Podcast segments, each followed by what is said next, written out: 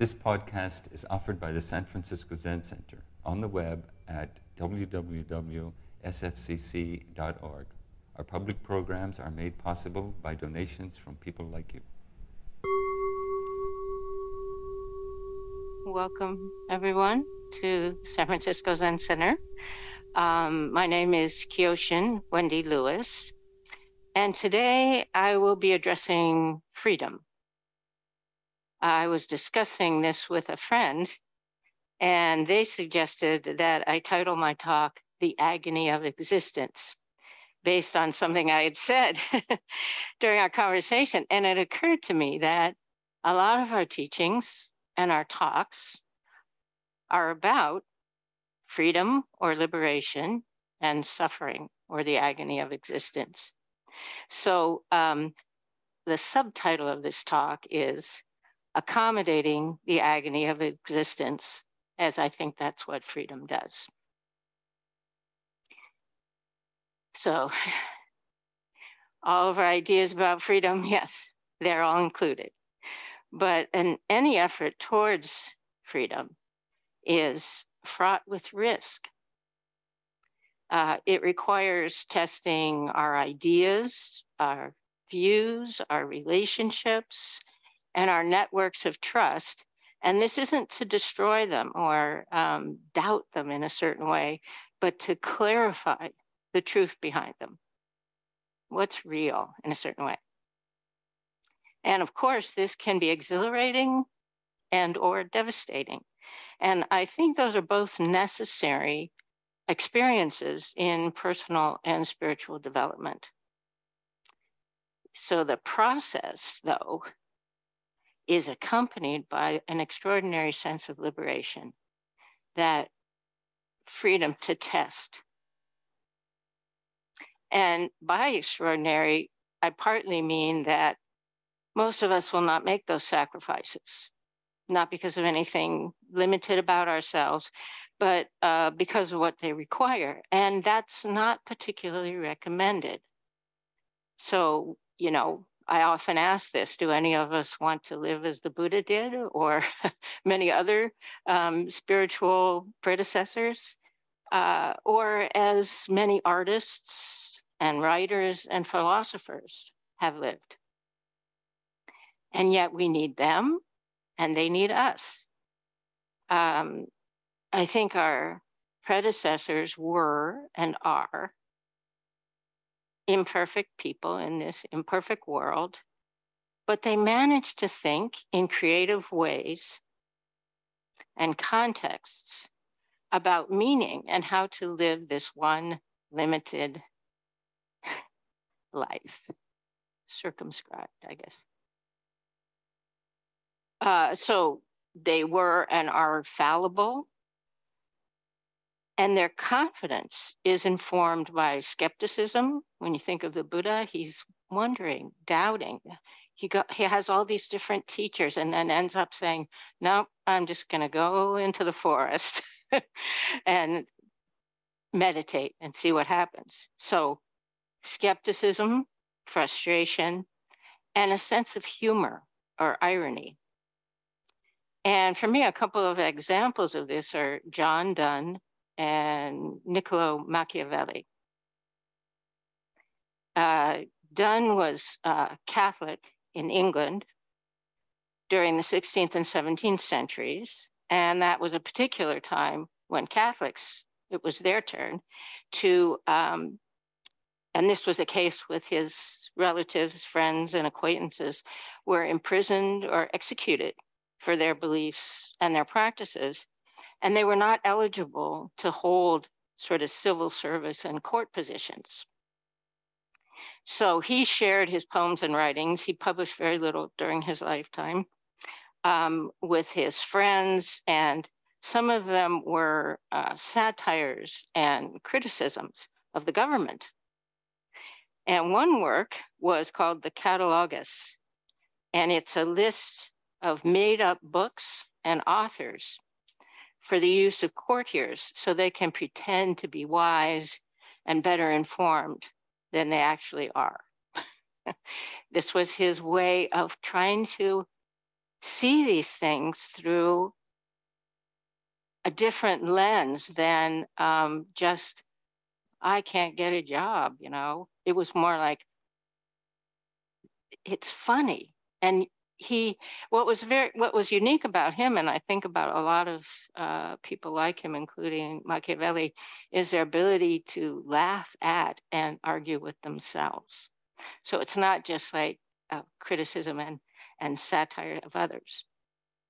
And in the meantime, Donne had to figure out how to make a living. Uh, some of his friends gave him financial support and, you know, work here and there, secretarial work and that sort of thing. So he was very well educated. And um, he spent many years in poverty uh, as his family grew and grew and grew.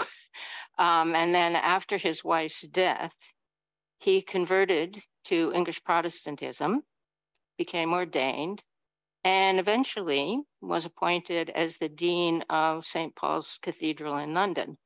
And when he was there, he became famous for his sermons. Thousands of people would show up for his sermons. The OED, the Oxford English Dictionary, uh, cites 340 words that he invented. And these include beauteousness, bystander, emancipation, and horridness. So that's where those come from. and he especially liked using the prefix super, uh, super miraculous, super exaltation, and super infinite. Um, Katherine Rundell wrote a biography of him, and she used super infinite as the title. So most people who know of Donne um, associate him with his writings, Death Be Not Proud and No Man is an Island. And I think there is something in all this, his life, his struggles, he often was ill, um, that's about independence or freedom under the pressure to be conventional and obedient. And also the resistance and the compromise that accompany that sort of effort. And Donne was a contemporary of Shakespeare. He was another Catholic, keeping his head down. And like Shakespeare, as I said, he was well educated, well read. And during that time, education consisted almost completely of memorization. So these wordsmiths and these thinkers had this deep well of language, cadence, imagery, fiction, and history that they had memorized and they could draw from. In uh, Donne's Satire 3,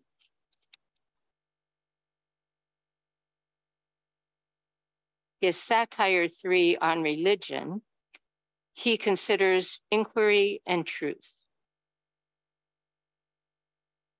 Though truth and falsehood be near twins, yet truth a little elder is.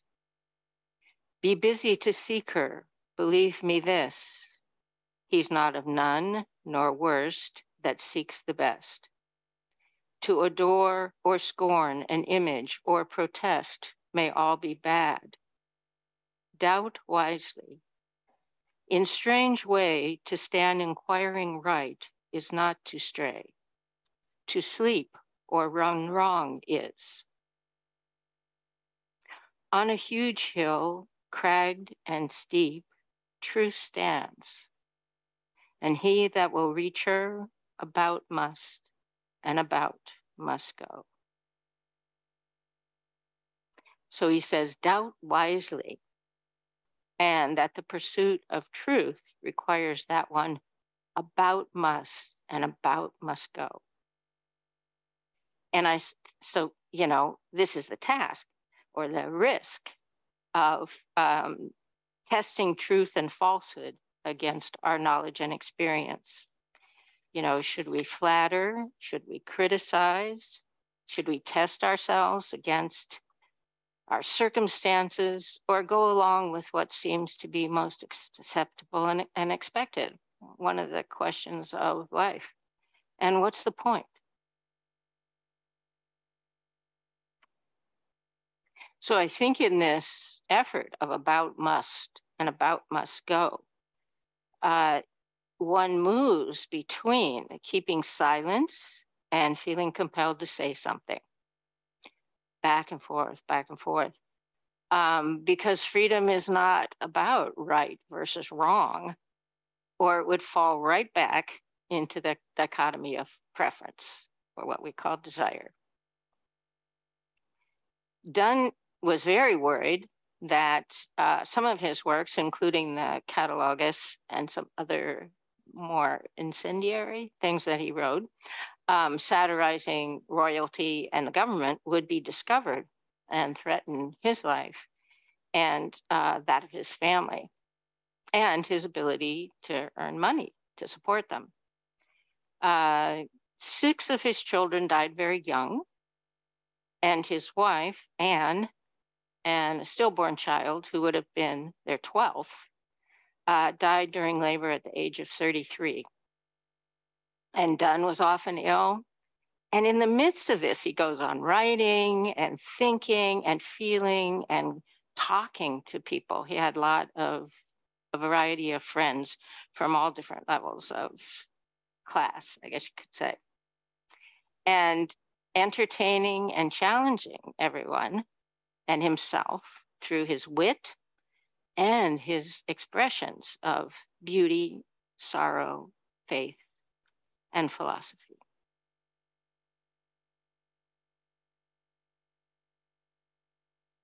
So, what is freedom? Niccolo Machiavelli in the 15th and in 15th and 16th century Italy was barred from holding public office because his father, who owned and worked lands around Florence, was always in debt, and debtors and their families were barred from holding government positions. So uh, he made do with sort of diplomatic assignments and secretaryships. And he would go on these diplomatic missions and invariably get sick because he had to stay in sort of cheap inns and eat and drink whatever he could afford. Um, he was uh, not particularly conventional. Uh, he was bisexual, and he enjoyed visiting a brothel near his home for conversation and entertainment, you could say. Uh, and he had a lot of friends and peers in government, and some of them also supported him financially, similar to Donne. And so, you know, caught in between being very well educated and having all those qualities and not having to make um, having the opportunity to make a living through them, he wrote political philosophy, poetry, plays. There was one play of his that was done several times in the theater there. And uh, he also wrote satirical plays and writings, and most of us know him for The Prince. Uh, and he's remembered for his ability to describe blunt truths related to power. If you've read The Prince, very blunt. Um, but his there's this humor and also his sort of stunned sense of what power takes for granted that are also very striking. I finally read The Prince and I thought, but wait, this is funny. You know, it's it, and it's stunned that sense of being stunned by um, what the prince is, feels that he's empowered to do and not do. And one of um, Machiavelli's translators, Daniel Donno, wrote about the prince. Time has not dimmed its direct and uncompromising honesty. Here there is no bowing to pious cliches, to pretended sensibilities or hallowed euphemisms. Seldom has a writer done so little to ease the way for his ideas. And one may wonder, in fact, whether those who have reacted to Machiavelli with such voluble horror have not been more shocked by his candor than by the character of the ruler he describes. So these two, Donne and Machiavelli, were kind of outsiders or outliers, you could say, in their times and in their circumstances. And they dealt with it through perspective and applying their knowledge in these creative and transformative ways and offering this sort of humor, beauty, friendship, entertainment uh, through their high level, level of literary and philosophical skill.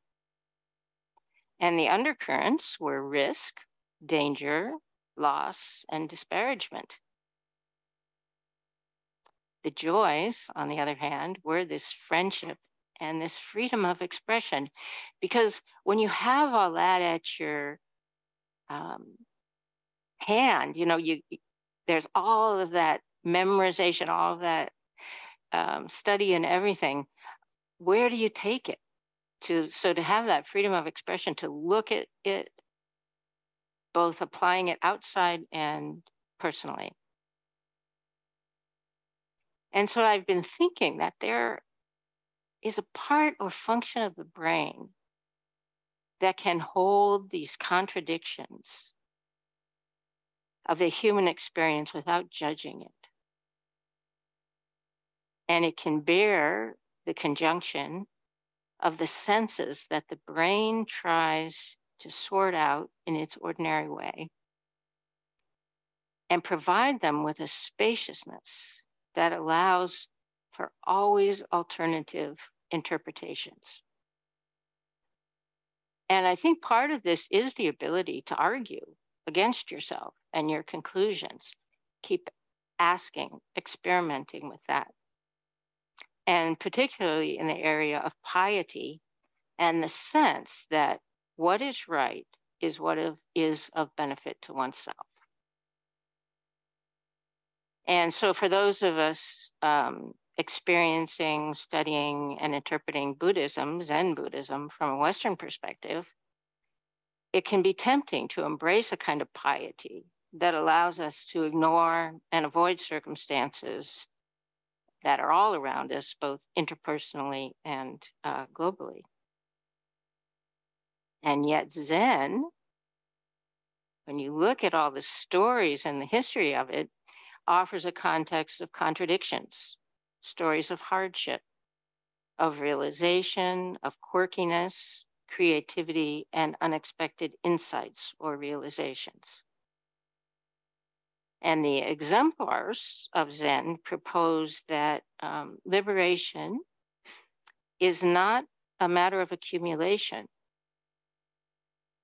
but of shed- shedding the fantasy or the cartoon of success.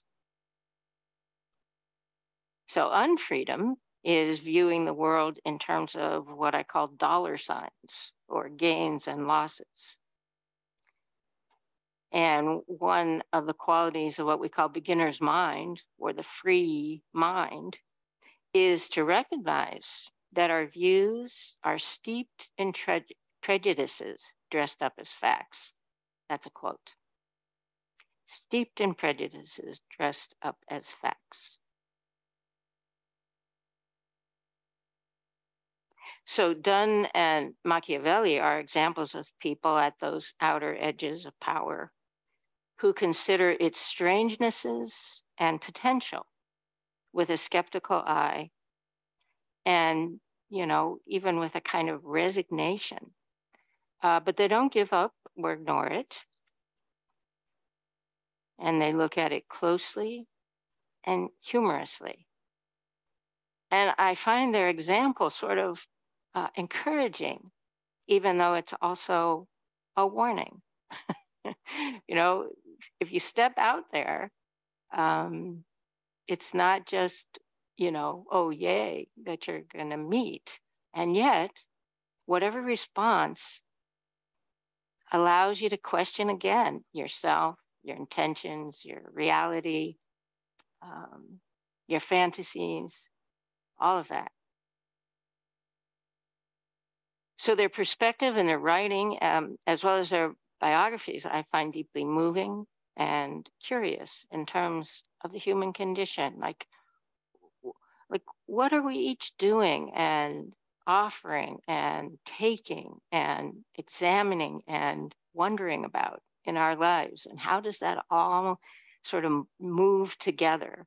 And also how does it um, inform how we stop how we decide to sit meditation or think about things in a deeper and less um, not exactly conventional but uh, stiff way. So I think um, these this risking their lives and their well-being uh, release them from the role of victims or of kind of obsequiously going along with the principles and politics of those that push them to the edges. And it reminds me of that classical Zen response to the wish to be free. Who has bound you? So, an aspect that's not so simple to unravel is their capacity for something I think of as forgiveness. And this is an ability to include as a given the sort of kind of madness um, that people resort to and uphold to establish and keep their power.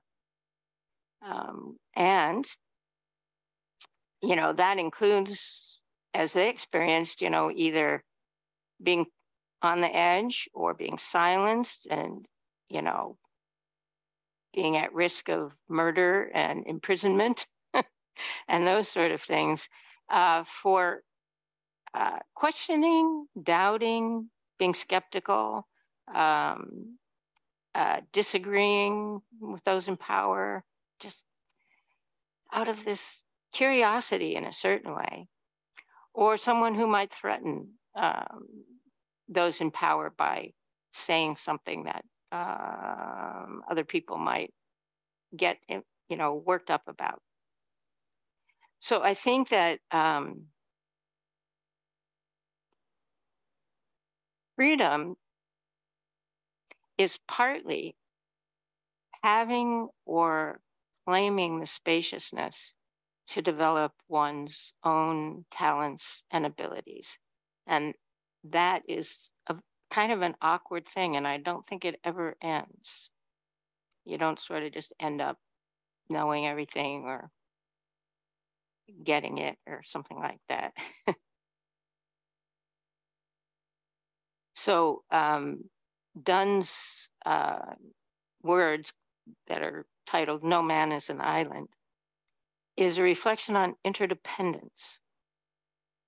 Any man's death diminishes me because I am involved in mankind. And Katherine Rundell comments Our interconnectedness is cast by Donne not as a burden, but as a great project. Our interwoven lives draw their meaning only from each other. So the full title of this talk was is actually Freedom, Forgiveness, and the Agony of Existence.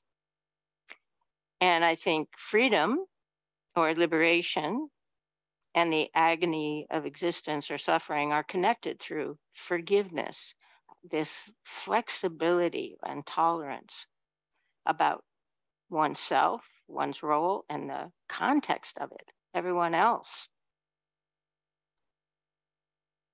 And I um, think that this kind of forgiveness is not, oh, well, it's okay, um, or excusing people from culpability or oneself from that. Um, but it's this tolerance for the great variety of the human experience and understanding. And I think it's also an act of generosity to disempower someone from an intention, I guess, to, to bully or to make victims of others.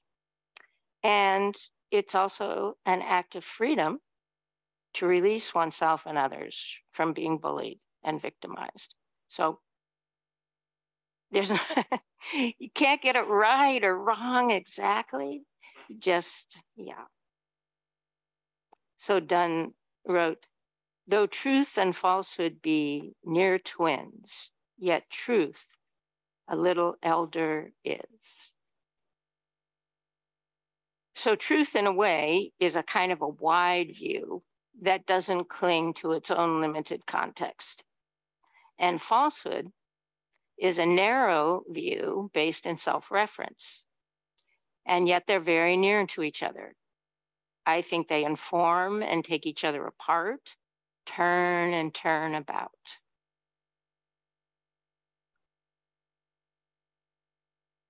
So, freedom or liberation, though there's an awareness in it of danger and known and unknown consequences, includes what in Buddhism is called dispassion. And it's a calmness that can bear conflict, disagreement, and inevitable chaos. It's an equilibrium or um, equanimity that um, doesn't assume or expect liberation to remove one from this ever shifting, interdependent agony of existence or suffering. So, accommodating the agony of existence, I think freedom just continues and continues to experience interconnectedness as a resource for humor, forgiveness, and continuity. Thank you very much. Thank you for listening to this podcast offered by the San Francisco Zen Center. Our Dharma talks are offered at no cost, and this is made possible by the donations we receive. Your financial support helps us to continue to offer the Dharma. For more information, visit sfzc.org and click Giving. May we fully enjoy the Dharma.